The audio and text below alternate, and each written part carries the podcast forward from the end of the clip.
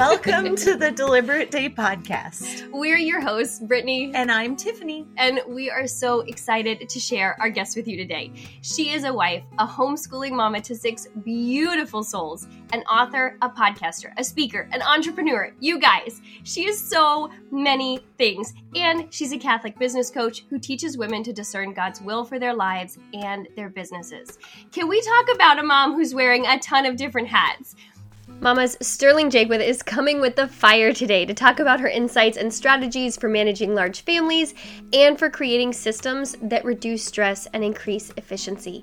She is the mama behind the Catholic Calm Mom, and she is brilliant. Before we dig into everything she's got to share with us today, I want to tell you that we've got our Deliberate Day Planner on sale in the shop right now. If you follow us on Instagram, you know this is the planner you see almost every single day in my stories, and I have used it religiously for almost probably over five years now.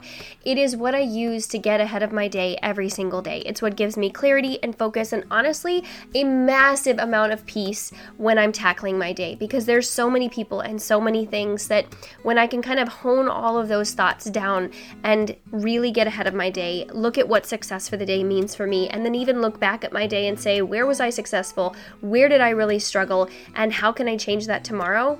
It has been just something it's been a practice that I just keep keeping on with because it's something that serves me every single time I put the time and energy into it. So if this sounds like something you need in your life right now too, then head over to thedeliberateday.org, go into our shop, add the Deliberate Day 12 week planner to your cart and use the code podcastmom to get 20% off. Sterling Jaquith, welcome to the podcast. Thank you guys. I love this podcast and I love that you are talking about things that are really relevant to women that have a lot of kids because, you know, there's so much parenting, homemaking, even business advice out there that makes a lot of sense for families with two kids. But when we start getting up yes. in those numbers, the game changes. And so it's it's nice to have a place where people can hear what real large family life is. Absolutely, yes. Speaking as a mom of seven, I think things drastically change when you become outnumbered by your children. And then I feel mm-hmm. like there was a tipping point at five for me where I was a very mm. organized person starting out. And then when I had five children, like everything kind of came to a screeching halt. And I was like, oh, I have to really rethink how I do things, when I do things, why I yeah. do things, and how to bring people into that. Because you can't just do it on your own anymore all the time. No, you can't. And um, you know, we're going to talk a lot about goals and just having trying to create more control within your life but that is hard when you have a lot of kids. I had six kids in eight years and i'm one of two. I was not raised catholic. I had no exposure to large families and so it was really a trial by fire and I am not an A type organized person. I'm more artsy. I'm more like, hey, let's just go with the flow.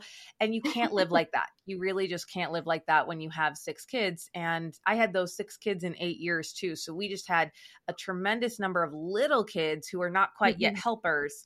And so we just had to create a lot of systems just to survive. But I'm grateful for that because now, you know, our house runs pretty well there's still siblings bickering, you guys. Anytime you hear someone say the systems are great, there's still all the regular things, but I don't feel like I'm yeah. drowning and I don't feel like I'm losing my mind. That is huge. It is huge because I think I've heard from some of our moms that they do feel like they're drowning.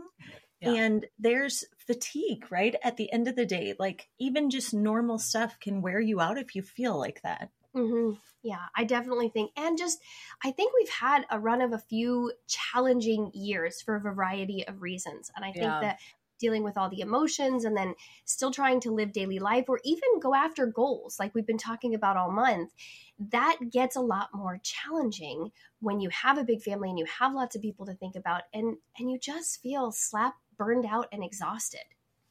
Yeah. And that's exactly why moms stop setting goals, right? I think we we mm-hmm. most of us go to school in some form or have a job and it's very rewarding in those environments to set goals and achieve them. It's like, "Oh, I'm great at achieving goals."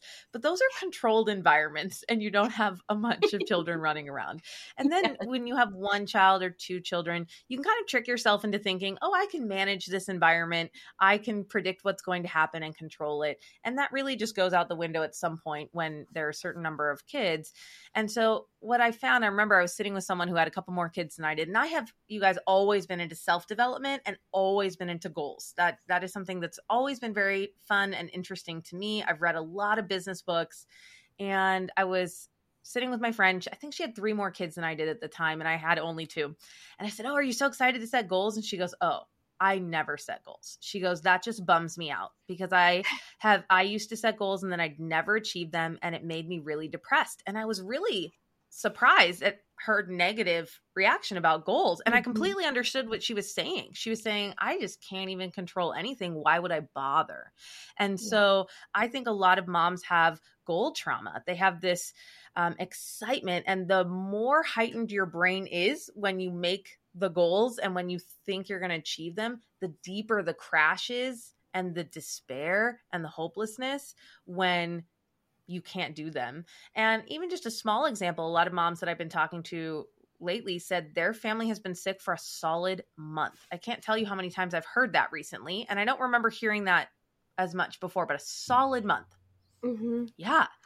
And yeah. so it's like, let's say let's say you want to get your 10,000 steps in or you want to drink more water or you want to have less screen time with your kids and you're you're geared up or you bought your beautiful homeschooling curriculum and then boom everyone's sick and it's rolling through. And heaven yeah. forbid you're one of the people who are sick right? Then yeah. everything falls apart right? Yes. And so let humans are just wired to do things that work. And so if you set 20 goals and you completely crash and burn and fail at 20 of mm-hmm. them, the likelihood that you will keep doing it is pretty slim.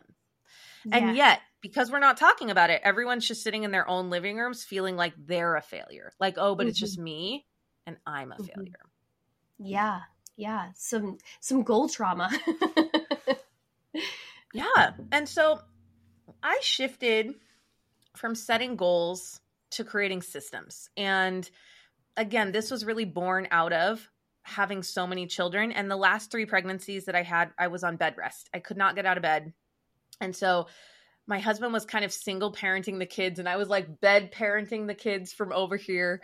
And oh we just had to create some systems. And so one of the things that we do is we eat the same thing for breakfast every morning much to my kids' dismay. They're very upset about it. That's like going to be the worst thing about their childhood is that we eat the same thing for breakfast every day.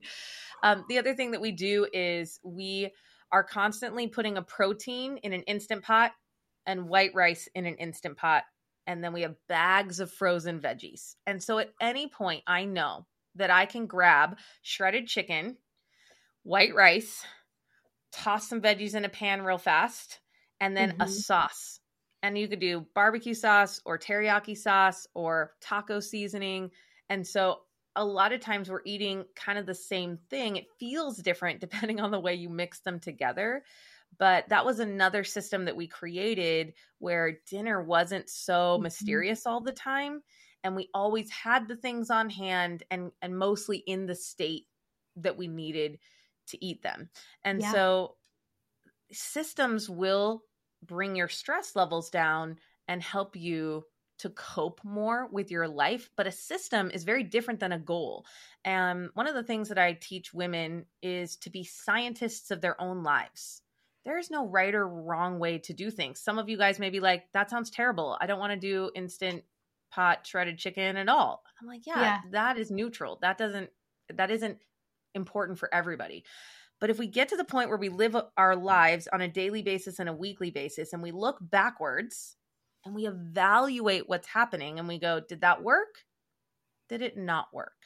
And we expect things not to work. I want you guys to expect things not to work. Like if you guys want your families to eat, let's just say, less processed food. I hear that all the time. Well, you're going to try something, and guess what? Your kids aren't going to want to eat it. They're just going to be like, yeah. gross, mom. What's that? I don't want it. I want quesadillas and sandwiches. It's just all of them. Okay. Then what I'm noticing is that moms run that one experiment and they thought it was going to work. And then they feel terrible about themselves. Mm-hmm. Like, I'm stuck here. I'll never be able to feed them what I want. They yeah. don't listen to me, all these things. Instead mm-hmm. of scientists run experiments and they just kind of look up at the data and go, oh, did it work? No? All right, we're going to try a different meal. It's like so neutral. It's so unemotional. And I think if we can begin to look at improving our lives like that, like just running a bunch of experiments without being really attached to the results, I think we uh, naturally as women are incredible problem solvers and we would start problem solving things pretty quickly. Yeah. Well, and you're you're implementing that learning and I think that is a difficult thing as well for anyone to do, not to mention a mom who's had about 60,000 thoughts before mm-hmm. the end of the day. Yeah. But that is a really good point to evaluate the day and then change tomorrow. I yeah. think it's necessary, especially for families, to make small changes and to mm-hmm. constantly mm-hmm. reassess. Because just like you said, you might want to start eating a certain way. You try it the first day and it doesn't work. But is the whole entire thing a total bust? Or were pieces of it a bust? Were the fact that you didn't thaw the chicken out a bust? Was it the fact that your kids didn't like the brown rice? Can you change up the rice and still try meals that fit within the realm of what you want to do as far as healthy eating? And those little tiny reassessments and those little tiny movements are what actually change and help you create systems that actually do serve you and reduce your stress. But you have to be willing to put in the time and effort to give things a trial run. And that's mm-hmm. what we see a lot of times that people just, like you said, try something and then feel like it failed. And they're just like, I'm not a good meal planner. I'm not, I'm not good right. at getting my kids there. I'm, we're just not good with having socks or, or whatever. Like, no, you just, you need a better system. Yeah, absolutely. And, and and all of you, watch out for those I am statements. Like you are not that. You are just not skilled in an area, right? Like I have red hair. That is just true, mm. right? But I am not an organized person or a disorganized person. There is just the level to which all of us have practiced any skills. But uh, let's just take training older kids to do chores or to cook meals. Okay. I just want everyone to know that is super annoying. It is super annoying yes. to teach a child to make quesadillas for their siblings for lunch. Okay. Mm-hmm. It's they're gonna do it wrong. You're gonna be like, why? I could do this faster. This is mm-hmm. just ridiculous. And we also think that we can teach them one or two times and then they'll know. And I really think it takes 30 days. I think if you're willing to hang with a kid and teach them something for 30 days, then they will learn it and it will make the whole rest of your parenting life better. So from mm-hmm. the time that my let's see what my oldest daughter is 12, yeah, and we started teaching her to do our dishes at 10. And I don't remember how many months it took until she was just completely in charge of the dishes. She's done that for a long time now. So I just don't remember exactly how long it was. But my 12 year old does all of our dishes, and my 10 year old does all of our laundry. And we started training her when she was eight. And they wake up in the morning and they do those things. And it was worth the effort to train them. Mm-hmm. And it was difficult, and they didn't do it the way that I wanted it, them to. And I remember the times that my eight year old would forget to turn the washer into the dryer, which all of us do as moms, yeah. but it's maddening when your eight year old does it. Yes. And I just knew it was worth it to hang with her to mm-hmm. create that system to make our lives run more smoothly. And so I do get that question all the time How do you do all these things? And I'm like, well, I have a lot of systems and I don't do any of our dishes or our laundry, which is crazy. Mm-hmm. That's kind of crazy. Yeah, those are two huge tasks out of your day really like really big tasks. I just I am sitting here, possibly the biggest one. Yeah, and even teaching a child to switch one to the other mm-hmm. is a great first step uh, as far as that chore goes because then yeah. you keep it moving because as a mom you do forget well, I think that the other point of having these systems and relieving the weight of having the entire household and everything in it on us is also the fact that we're raising adults. We're not just raising children, we're raising adults. And the point is to teach them skills. And that takes time and it is frustrating but it is so worth it on the other side. Teaching them meal planning, teaching them how to cook meals, clean up after meals, how to vacuum, how to sweep well. You know, like all of these basic tasks that you're like, I could have swept that in two minutes. But we're mm-hmm. 30 minutes later still trying to go over the areas that still need to be swept. Like it is maddening at times, but truly so, so worth it. Yeah, and if I no. told you it was going to take 30 times, if I said you're going to have to train them 30 times, yeah. and then it only takes 10 or 15, you'll feel mm-hmm. great. But the problem is, we think it takes two. We think it takes yeah. two times of showing them something, and then we are annoyed. And we either, because of that annoyance, stop asking them, or we just treat them with annoyance and then we don't like ourselves. We're like, oh, mm-hmm. I'm just, I, we see it. We don't like ourselves when we have that behavior. And so pulling back and mm-hmm. seeing, yeah, it just, it just takes a little bit more time. But let's go back to creating systems. I love what you said about we don't need to throw the whole thing out. We can just tweak it a little bit. And so mm-hmm. let's use the entryway as an example. I would I would make it a goal. So instead of traditionally what people think of as goals, I now just say, I'm going to test out systems until my result is. Okay. So I would say this year, I'm going to, I'd probably do this for the quarter. This quarter, I'm going to test out some systems until everyone knows where to put their things in the entryway when they come home. Okay. And your first try may be hooks or cubbies or whatever it is and then the first barrier that you're going to hit is that they don't use them. They just breeze right past and they still just throw their jacket on the couch. You're yeah. not going to use it, right? You already know that. All of you know that and yet we we just act surprised. We're like, oh, "They're not using my adult system." Of course they're not using your adult system. And so if I build in like, "Yep, I'm going to have to train them 30 days in a row."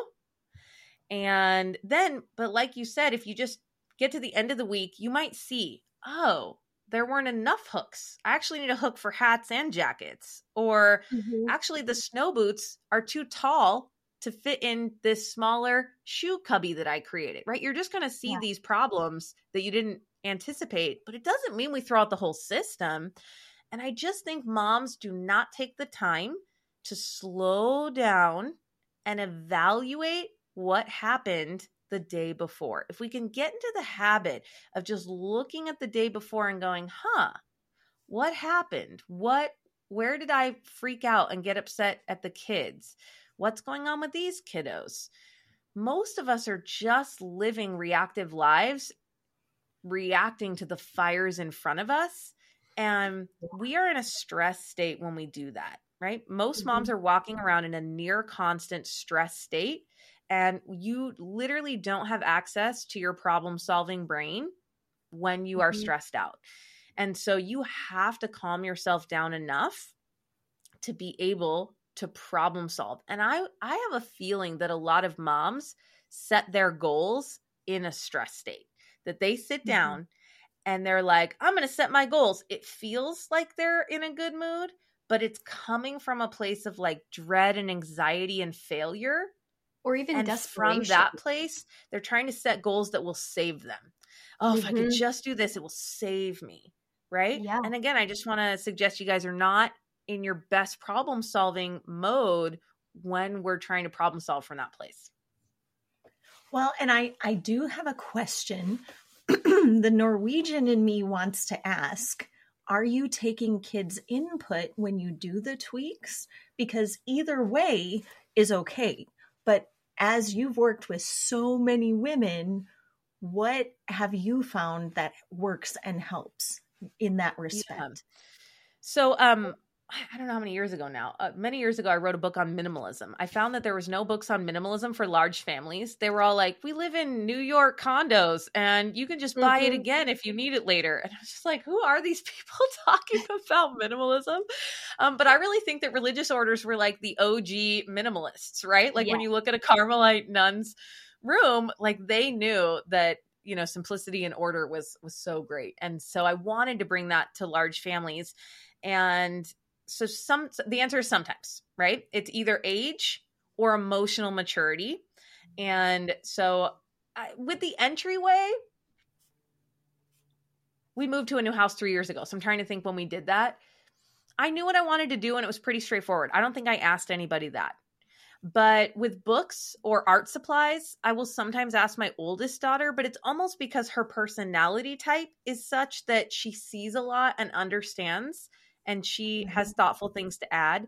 Whereas my younger two girls, I just don't know that they would have a lot of ideas, but I will go into their room and I will let them make a lot of decisions. I'll kind of create a, a bar like, okay, well, I often get, they each have a box And it's just kind of their like pack rat, the stuff that kids want to collect box. There's no escaping that. And I'll say, yep, this is your box. If it fits in the box, you get to keep it. If it doesn't, you know, we're not keeping it. And then there's everything else that's left over. And I will work with them to decide are we keeping these things? Are we getting rid of them? What are we doing? And recently we reworked their closet and I did ask them about that. But my husband built a very crude, he is not a craftsman type that makes beautiful home things, lest you guys think that I have one of those. I do not have one of those. He just like nailed some two by fours together and screwed hooks into it, racks for their ski gear. And we had a couple different levels for all of their ski gear. And it lives in the garage for the year. And then we pull it out for ski season and put it next to the wood stove. And that was a big game changer for us because the kids just didn't understand what to do with their gear. And so it ended up being wet. And then the next day when they're driving me bananas and i want the boys to go outside i'd be like oh they couldn't go outside. But you have to slow down enough to go why was i upset today oh yeah the boys were in the house all day they were driving me bananas why yeah. were they in the house all day? Oh, yeah, their ski clothes were wet. Well, how could we avoid their ski clothes being wet, right? Like you just kind of follow this path. And then it was just a guess that if we made this thing, that it would work. And it required a lot of training. And for that particular thing, we actually assigned an older girl to each of the younger boys. I have three girls first and then three boys. And it was the older girl's job to make sure that they put their hat in their gloves every time before meals. We anchor a lot of our things to meals where they get ready to sit down for lunch and we go, Oh, are your gloves hung up? And we just have this moment like nobody eats until all those things are done. And we'll catch them and they'll be like, Oh, yeah, I got to go do that. They run downstairs and make sure the gloves are there. Mm-hmm. But it's these little things, these little things. And they're so little, you will talk yourself out of doing them. You'll be like, mm-hmm. I'm drowning. I have all these huge problems. I'm not going to think about gloves, but I'm telling you that it's a hundred issues like gloves that are causing you to lose your mind. Yeah, absolutely. Okay, so when you're talking about evaluating, is there a certain time that you do your evaluation of the day or that you recommend moms do their evaluation? I think there's three kinds of phases of life or personalities. I think a lot of moms like to do it at the end of the day. My brain is gone. My brain is gone after about 3 p.m if anything is important to me, I have to do it before 3 p.m. because it just goes mush mush in my brain and there's just not much there afterwards. And so I'm just doing really easy things after that time. So I prefer to do it in the morning, but I also don't have a baby, right? I, I would have not done it first thing in the morning, any of those baby years, pregnancy years, breastfeeding years. And mm-hmm. so if you're in that phase and you know you're not getting a lot of sleep i think a lot of those moms tend to do it around 10 a.m it's like we do the the breakfast circus and we tuck people in to places and there's usually like a little lull even if it's for 15 minutes my friends in the morning where you could sit down and just think about okay what happened yesterday you know where did i lose my cool and then start problem solving as to why. So when you're problem solving are there particular questions or is there a particular starting point that you begin with when you're evaluating? Yeah the starting point for me is always stress. When did my body go into a stress state? And um, so i just i noticed that and then i only ask two questions. I go uh, well i ask two questions about the system. So let's say you've you haven't made any systems yet. And this is day one. Tomorrow is day one you'll just look at the previous day or if you're doing it at the end of the day you look at the day and you just go, ah, where did I lose my peace? I am just a giant fan of searching for and maintaining peace, which is a very small book by Father Jacques Philippe.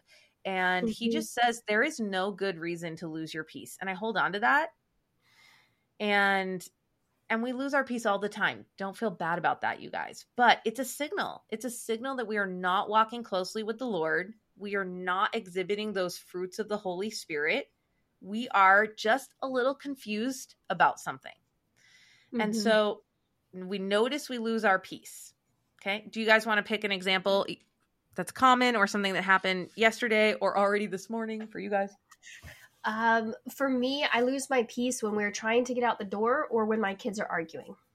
Yeah, those oh my gosh, those are two of the worst. They're visceral. I want you guys to know it's like visceral in your body, okay? It's really yes. difficult yes. to overcome that. But here's the mistake we make about getting out the door. I'm actually great at getting out the door. I think it's just like one of my superpowers, but it's also because I hate being late. And it's not because I value punctuality. I just had a really chaotic childhood. And so I just kind of formed a vow in my childhood that was like, I will not have so much craziness that I can't be to a place on time. So I don't value mm-hmm. punctuality even in other people. I can tell it's just a me centered thing, but it has always been important to me. And it's so predictable, you guys. We pre- we pretend like it's not. We pretend like if you are going to ask your four year old to put his shoes on, that he's just going to do it. No, he's not. No, he's not. He's not going to put his shoes on. He's going to be like, he's either going to cry about it or he's going to be playing with Legos or he's going to. The other thing is, my boys, because they are currently four, five, and six, they can share each other's things and so then the four year old will be like, I want Blaze's shoes. And he'll start mm-hmm. crying, full on crying that he can't wear Blaze's shoes. Okay. Mm-hmm. And I may not have predicted that that was the thing that was going to happen this morning, but it's always something. Yes. It's always something. And so we are asking them usually 10 minutes before we need to get out the door. No mm-hmm. way. I think it's at least five minutes a kid, right? If you have six kids, it's 30 minutes. It is mm-hmm. 30 minutes where you are like circling up like hey we're leaving soon it you guys it's the worst when it's like my 10 year old and because you feel like you don't even have to tell them more than once you just tell them and they're and she'll just yes. have no socks on no socks she'll just be sitting somewhere with no socks even ready to walk out the door and i'm like darling you have no shoes on like what are we doing what is happening right now yeah but the fact that we all laugh about this is because it happens all the time Yes. And if it happens all the time, then we can plan against it. And so it's it's better training about socks and shoes. It's it's you know, are they by the door? All of our socks and shoes are by the door now. We have a sock bucket that lives by the door. Socks no longer live in people's rooms. They're only in this bucket by the door. Um, I start rallying them 30 minutes ahead of time. And I also have no problem reminding them. A big resistance that moms have, and like you said, we have 60,000 thoughts, and our thoughts create our feelings. Okay. Mm-hmm. But if you think I shouldn't have to ask them more than once, how does that feel? How does that feel in your body when you think I shouldn't have to ask them more than once? It feels maddening because you, maddening. you do. Like, I, I feel like you should do what I ask. It feels very personal when they don't do what I ask. yes. ask. That's yeah. that's how my husband feels when okay. he asks the kids to do things more than mm-hmm. once because he thinks he should ask them once and then they can change their entire life. Like I don't want you to be so disrespectful and then the next second they should turn into like a respectful human being. Yeah. I know that I don't work like that. You have to ask me several times to do something maybe in different ways. So Mm-hmm. That doesn't bother me as much, but I know it does bother people. Mm-hmm. Yeah, it does. Yeah. It, it it does feel personal to me when I have to continually ask for things because I'm like, look, I'm not doing this for me. We're getting out the door for you, for your right. soccer thing, for your, you know, theater event or whatever. And you should be wanting to help everyone in this family to get out the door or to participate or to be listening and helping in any way possible as like a thank you and as a support of everyone else who's supporting you. So yes, it feels personal when they don't do that. yeah, absolutely. But it's just skills. Okay? They lack they both lack emotional regulation skills and focus skills and the actual skill of what we're doing. The truth is the 4-year-old does not actually know how to put his shoes on well. We know that by the time they're 8, that's not a problem anymore. But they do still struggle with that at four. Right. Mm-hmm. And then for my 10 year old, I can just tell her hormones are changing and she's kind of emotional, not like at the teenager level, but she has not yet cultivated the skill of understanding all of that in her body. She's highly distractible and it's it's it's exactly what you said about your husband. We do. We like think that we're going to have an adult thought about an adult concept and convey it to them one time and they're going to do mm-hmm. it. Now, I am all for kids obeying their parents and respecting their parents. That is like Bible 101, you should do it. But if we look back at those biblical times, the amount of training that created that was so much more than I think we do now, where they were reinforcing it. I think they had a lot of catchphrases too that we probably lost um, that just mean like you do what your father says, you listen to what your father says, and and then the mom is coming in behind and even explaining what that means, right? Mm-hmm. Like they don't even know what do what my father says, and we have to explain to them like you know, even if you have questions or you're not sure, you just say, Yes, dad, and you do it. And we practice that. Mm-hmm. So when mm-hmm. I put my little boys, not so much now, they're a little bit older, but two years ago was really rough, right? They would have been two, three, and four. And I would say, Hey, I prime them. Hey, in five minutes, it's going to be bedtime. I'm going to come in here and I'm going to say, Hey, boys, it's bedtime. And then all of you are going to say, Yes, mom. And I go, Okay, let's practice. And I go, Okay, it's mm-hmm. bedtime. And they'll go, Yes, mom, because they know that it isn't yet. Um, but it's just this is what it is. It's like training and priming them. And yeah. When we but you don't want to slow down to do it. This is the royal view. All of us, we don't want to slow down to do these things and yet we are losing our blooming minds. Like yes. we are not being the kind of moms that we want. And I think 5 minutes, you guys, 5 minutes a day of evaluating the previous day and just deciding I am going to be a problem solver to have better systems and more peace in my home. And it's never going to end. That is never going to end. As soon as we lock in one, somebody's age changes, a season changes, and we mm-hmm. have to do it again. And that's not a problem. If you knew that that was coming, it mm-hmm. wouldn't bother you that we had to always be doing this process. Mm-hmm. And oh my gosh, that's that's pure gold to hear because it's like laundry. My oldest son gets very angry when someone brings in another towel after he's finished a towel load. And I literally made a visual for him on a whiteboard that was like, this is not a finishable task. It was right. never created to be a finishable task. This is a rotating system. At any point, you are in one of these pieces of the rotating system. It just depends on which one you're in, but you're just going to move right to the next one as soon as you can. Like, this yeah. is never a finishable task. And it, he was not happy about it. Yeah. yes. but I could see that something clicked with that because in his mm-hmm. mind it was that idea that I'm going to tell you once and then we're done, or I'm going to do this job and then I'm done. And shifting that mindset around that was very powerful. Yeah. And part of problem solving is understanding their different personality types. It's my eight year old that has that, like, oh, it has to be the right way and it needs to be ordered. She has that way more than I do. And so for her, I'll have to pull her aside and be like, listen, I love that you have a brain that wants things this way, but we do not act, uh, we have to act charitably to all the other people, even though this thing is important to you, right? Because she, mm-hmm. those, you know, ordered people, it, it's so important to them that they will be snappy to other people who don't care as much. And I'm like, hey, it's not bad to be one of the the bean counters or the organized people. It's totally fine. God made us that way and we need those people. But we can't yell at our free spirit sister over here, especially like you said for doing something like just putting in the towel. We fold none of our laundry. So all of our towels go on hooks and mm-hmm. all of our clothes just get put in a drawer. American clothes now really don't wrinkle. And mm-hmm. so, other than my husband's church shirt and maybe one or two dresses of mine, um, really clothes do not need to be folded. And so, you know, if it that is my favorite chore, by the way, like if I could choose to only do one thing, it would be to just sit and fold clothes and listen to podcasts. And I enjoy that. So, if you enjoy it, absolutely you can do it.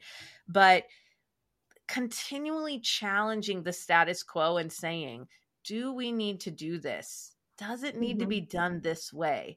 I think that that is such a gift as moms that we can bring to our homes just to help them run a little bit more smoothly.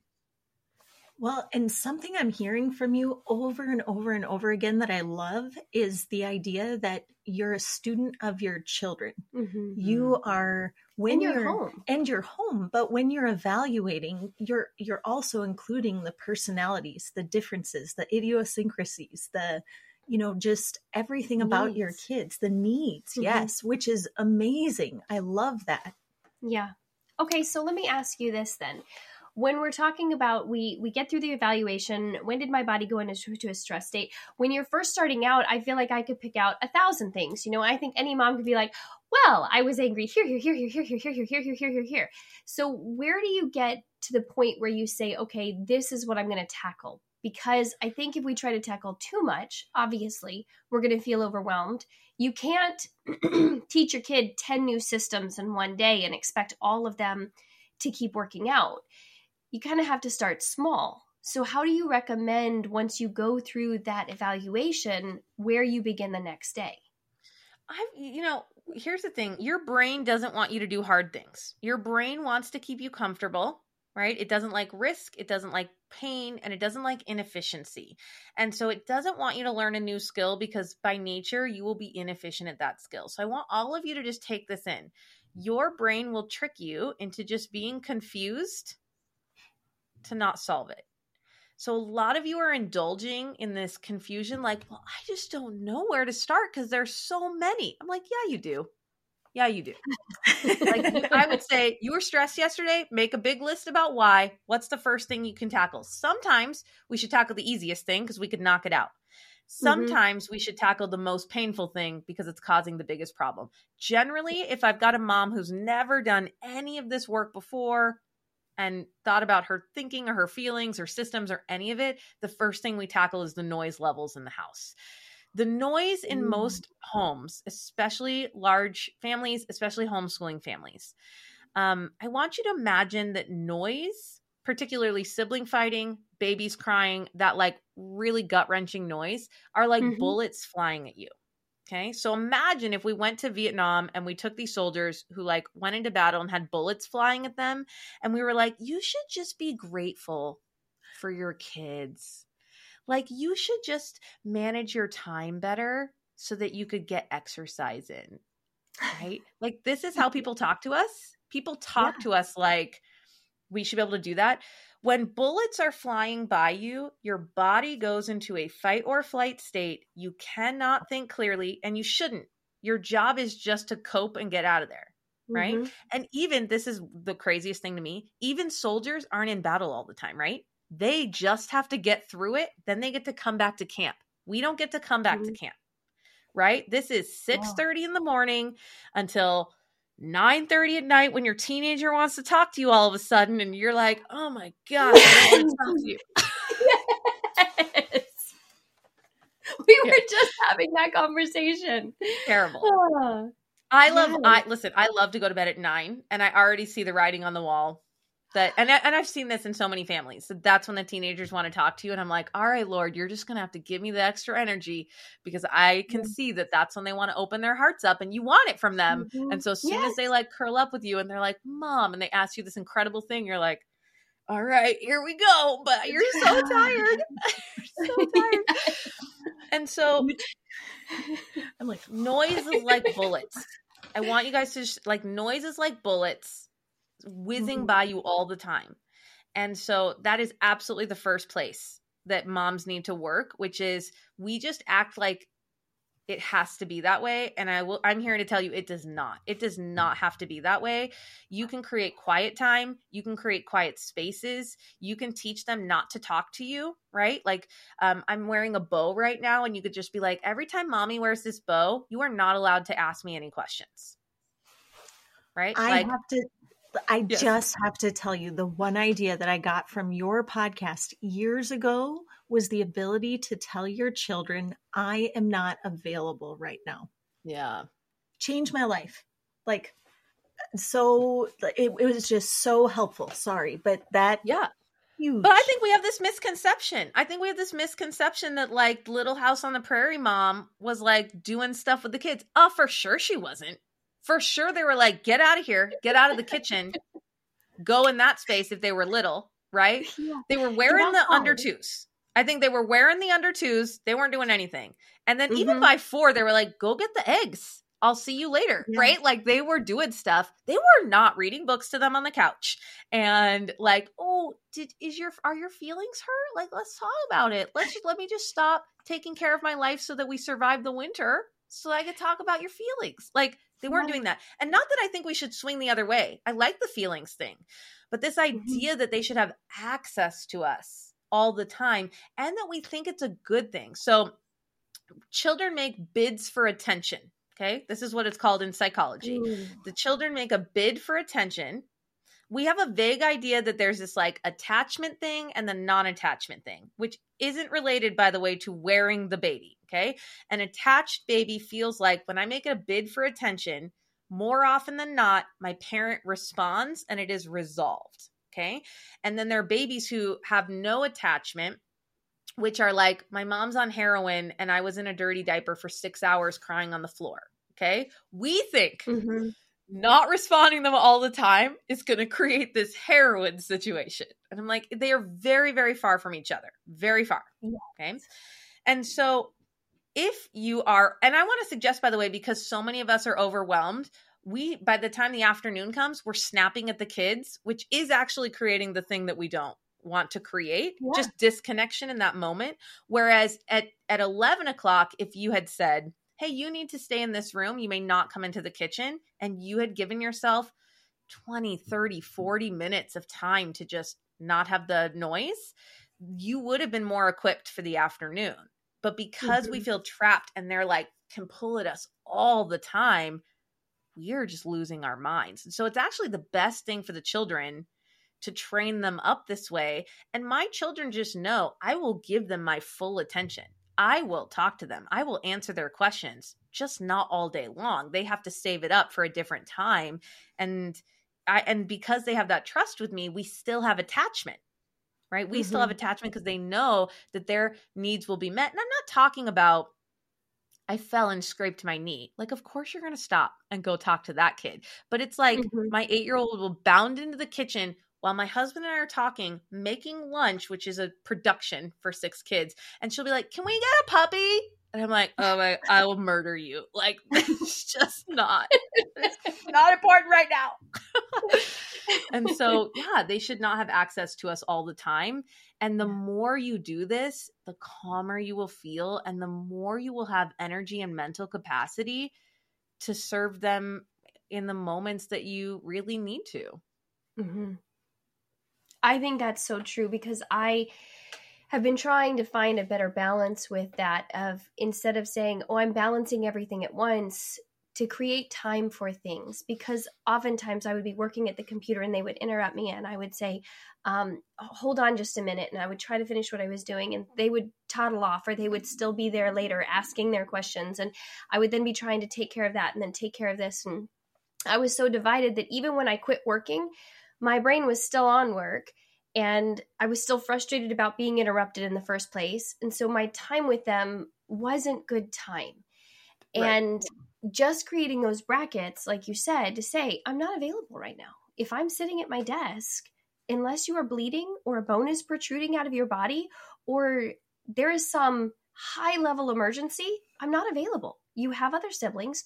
You are a competent person.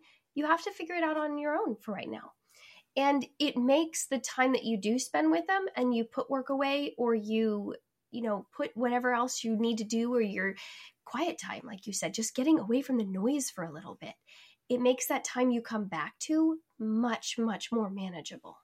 Yeah. and you, and you need to have you like, need to be able to look forward to it. Like if you if you're yeah. in the noise i will coach myself and be like yep it's noisy right now. Meals are intense. Or getting out of the house is intense and it's fine. But remember at two o'clock you're gonna have a break. Like just we got to make it till 2 mm-hmm. o'clock right? Just building in those those pockets that you can look forward to because otherwise our brains are so dramatic and they're just like we're stuck here. This is terrible. I'm never gonna get out of little kid land. And it's just it's so awful. Then we feel terrible about having those thoughts right? Mm-hmm. we're just living in terrible thought land most of the time most moms i think yeah, I do think so. And I think when you're living in terrible thought land, it's really hard to even imagine a time where you could have your bucket filled or have time away in quiet enough that you would feel renewed enough to go back. But it doesn't take very much of practicing these little things to make that difference and to be able to make that shift because it really does make a difference. Yeah. Yeah, it it's I, I just wish I could grab all of us and just say, it's just a couple tools. It really is. I want you to know it's just a couple tools. The way I describe it is the way I describe modern motherhood is It's like if somebody, if you got bought a new house and you had a lawn and somebody gave you a pair of scissors and they said, okay, I want you to cut the lawn. And there you are, and you're like cutting the lawn, and you're like, this doesn't feel right. Like on a deep level, you know, you're like cutting the lawn with scissors, and you're like, this doesn't feel right. This can't be right. And you never get to see anybody else cut their lawn. So you just look over, and Julie's lawn is cut, and you're like, how's Julie doing it? Her lawn's cut. I guess she's using the scissors too, right? Like, and then you just mm-hmm. keep thinking, I need to try harder. Or I just love the water thing. Like if I eat more vegetables, cutting the cutting the lawn with scissors will get better, right? Like we just make these funny associations. And then all of a lo- all of a sudden somebody comes along and gives you a lawnmower. And you're like, "What?" Oh, and we still have the work of cutting the lawn, right? We will never escape the work, but you just see that you are doing it a way that you your brain didn't even understand that is how we are yeah. using our brains right now that is how most moms are managing their emotions they are doing it like cutting grass with scissors and there's just a couple tools that are like a lawnmower that really make it so much easier to cope with mm-hmm. Motherhood and i just i promise listen i had six kids in eight years and i learned these things probably three years ago and I was drowning and it was awful and I was so unhappy and I, I wasn't looking forward to the future. I was just like, I'm never going to stop getting pregnant and everyone's mm-hmm. crying and I'm crying and it was terrible. And I just never thought that I could just handle it. Like now I can just handle it. And it doesn't mean that it doesn't drive me nuts when the sisters are squabbling, right? Mm-hmm. But I mm-hmm. have tools for calming down and tools for talking to them. And if I don't, by the way, let's say it's new, let's say it's a new challenge then if you're evaluating your day and calming yourself down, you just go to the internet and you go, all right, how do we deal with boys who stink and need to take a shower? What are the tools? And we just go find out yeah. what it is, and then we we figure, and then we just try something. We don't know if it's going to work, but we try it. Amazing. Absolutely. I want to go back and re listen to this podcast at least five times and take all of the notes. Sterling, you are an incredible wealth of knowledge. Before we wrap up today, we have a few questions that we ask all of our guests. The oh. first is What is your mom superpower? I think it's this. I think my my mom's super it's like because I didn't grow up Catholic and because I didn't grow up in a large family, it is so easy for me to admit I don't know what to do. Right? There's no expectation that I should have known what to do because mm-hmm. I didn't grow up in one of those families. And so with great humility, I'm just like, oh, let's try something. Let's try um, this system. And I, I, I don't feel like I imagine that if you had grown up in a homeschooling family and you had that model, a little bit of you would be like, well, I should be good at homeschooling because I was homeschooled. Yep. That's definitely true. and and that is a legit superpower. I really think so. I I do for sure okay, if you could go back to one stage of motherhood and tell yourself one thing, where would you go back to and what would you say? Yeah, I would probably go back to the right before I did the three the we call them Irish triplets because you know we had the three boys in three years, um, so they're yes. each twelve months apart, and I was on bed rest for each one, and I think I would go mm. back and just say I really, really promise it really isn't going to be like this forever. I really promise that them eating string cheese and watching Netflix isn't going to break their brains. It isn't going to mm-hmm. make them horrible humans. And that this isn't because imagine I did it one time and I had a lot of like, okay, we're going to let them watch a little more than we normally do because we're just trying to get through. But then it happened mm-hmm. again and again and again, right? Because it was both pregnancy and postpartum. And then I was pregnant again. Um, and so, you know, it's I just when you're in a hard season, because now I just carry that with me in any hard season, and I just yeah. say it will end. Right? We cannot be pregnant forever. Um, you can't even have difficult things in your marriage forever. Like everything changes. Nothing stays the same. And mm-hmm. so I just say, hang on. It's hard right now, but hang on, it will change. And and that's just true about every every phase of, of parenting and life. And that's what I would tell myself. That is so wonderful. And probably that's one of the next things I'm going to ask you. What are four things your friends or family would say that you're good at? I'm really good at assimilating complex information and making it simple. Right. So I read a lot and I learn a lot, but then I say it in simple ways like cutting the lawn with scissors. Mm-hmm. And mm-hmm. so I think that that's always just been I don't know. And and part of it is I ha- I've had to do that for my own brain. I I have a hard time learning things and so I have to make sense of it for myself and the way that I do that ends up making it really simple.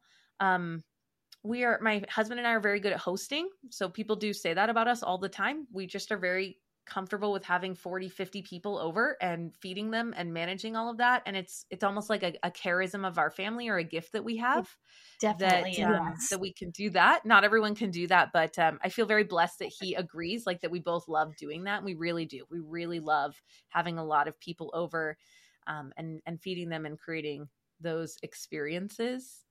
Um, probably people would say that I'm I'm very religious, right? I really mm-hmm. I pray a lot and I I take everything back to discernment. We didn't talk about that a ton, but I think that I everything begins with discerning the will of God and and so often we we discern big things, you know, a lot of times we'll pray, you know, should my husband change his job?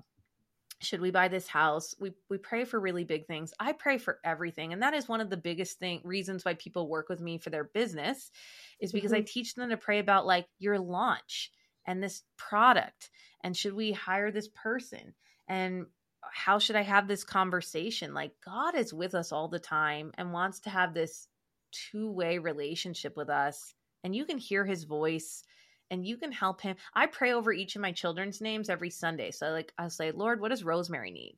Right. And I pray over mm-hmm. her and I just listen. And and it's just amazing what I hear. I, I mean, it's it's really and that also helps me to to quiet the we have to do all the things and be all the things as moms. And and he'll just say something very simple to me about what she needs. And I'm like, okay, great. That's all I need to do. Then I'm not worried about mm-hmm. college when she's 12 or um, you know so we just jump into the future so far with these kids and and i find that if you're willing to let him tell you he will kind of guide you in in really small ways four I mean, I don't know if this is silly, but I love dogs more than all the people. I love dogs so much, and it's it's funny. I up here, our friends don't have a lot of dogs, or if they do, it's like a farm dog. Like almost nobody has like a family dog that they snuggle with on the couch. And I love dogs so much. And uh, I was a dog trainer. That was the second business I started, oh my when gosh. I was, what was that? I was 21. And um, so I just, I love dogs and I think they're so fun and funny and interesting. And I love training them. I don't really do that anymore, but I, I enjoy it so much. And it is such a obvious part of my personality that I think people think of me like that.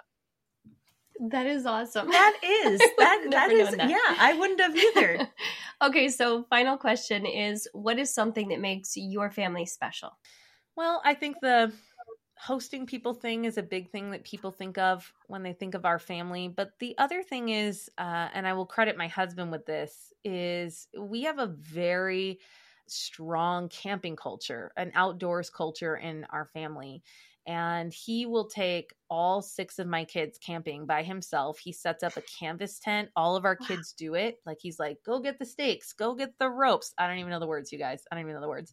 I mean, I'm not. I, it's not that I didn't camp, but for all these years, I stayed home with the babies. Uh-huh. But the last time they went, he took all six of them because our youngest is four. And so not only do we camp a lot, but my husband will also take other children camping or help other dads who feel like they don't know how to camp with children and he kind of says like hey just bring sleeping bags because we have this huge canvas tent and um yeah it's, it's just a really special part about our family and i love that i love that our kids are outside and they they always like pray the rosary and there's a lot of dads. We have a dad who plays the guitar and will sing beautiful hymns with the kids and it's just a really special kind of blending of outdoorsy things and faith things. And i don't see that everywhere and and again i it's just mostly my husband who does it but i i really love that about our family. That is awesome. Now i wish we lived closer to you. I know. Come over for dinner go camping with you. Oh sterling thank you so much for being on the podcast thank you so much for sharing your time honoring us with all of your wisdom I think you are incredible. Can you tell all of our mamas and our listeners where we can find more about you, where we can listen to your podcast, and what you've got going on right now? Yeah. So if you go to sterlingjaquith.com, that's where I do all of that business stuff and whatever stage of business you're at, I have something for each of those stages. And then I have a podcast called Made for Business. I think that it's kind of a calling within a calling, right? We are first called to be moms, but then God really taps some of us on the shoulder to do business also. And that looks different in different seasons. I don't work the way I work now is not at all the way that I worked even five years ago, mm-hmm. but mm-hmm. it is odd. And so because it's such an unusual calling, I want you to know that if you're feeling that, you probably are being called to business. And it's okay if absolutely none of your friends are. Right? I think we look around and we go, oh, no one else is doing this. Is it mm-hmm. selfish? Am I wrong for wanting this? Um, you know, and then we all feel ill equipped to do it. Nobody feels, you know, called to do business. We all feel like we're making it up and, you know, we don't know what we're doing. And, uh, but I, I just want you to know that it is unusual if he calls you it is probably what a work that he needs you to do and he will guide you along the way to do it and and really to trust him and so you can read about that at sterlingjaquith.com and i talk about that a lot on the made for business show which is a podcast and it's kind of everywhere that podcasts are. Awesome. Absolutely awesome. Thank you so so very much for your time today Uh, thank you, ladies, and thank you for this ministry. It's a, a group of people that don't always have a voice or don't always get to talk to each other to feel this this sense of connection or community like we're not in it alone. And so i love these episodes for for that just the the camaraderie and the oh, okay i'm part of this this group and, and i really can do it. I think that's so special Okay, so who is ready to look at goals differently as systems? Because sign me up. I am ready. Mamas, you can easily do this. Grab a spiral notebook and just jot down some ideas. Choose one place to start. If you want a really pretty way to do this, I've actually got our 12 week planner on sale in the shop right now. You can use the code PODCASTMOM, so go check that out if you're interested. And before we go, sweet mamas, it would mean the world to Tiff and I if you would leave us a review. Your reviews go so much farther and do so much more than you might think. This one from Melissa Halpert really, really spoke to our hearts. She said, Love this podcast, left us five stars, which thank you so much, Melissa. She said, I picked this podcast up a few months ago and I have played the episodes on my morning walks. It's been so enjoyable getting to know the hosts through their stories, and I feel like I have grown in my own goals from their advice. Melissa, amazing to hear. Thank you for leaving us a review. Mamas, you can leave us a review on any platform wherever you're listening to this, and we would appreciate it so, so much. And finally, never forget you are doing beautiful work.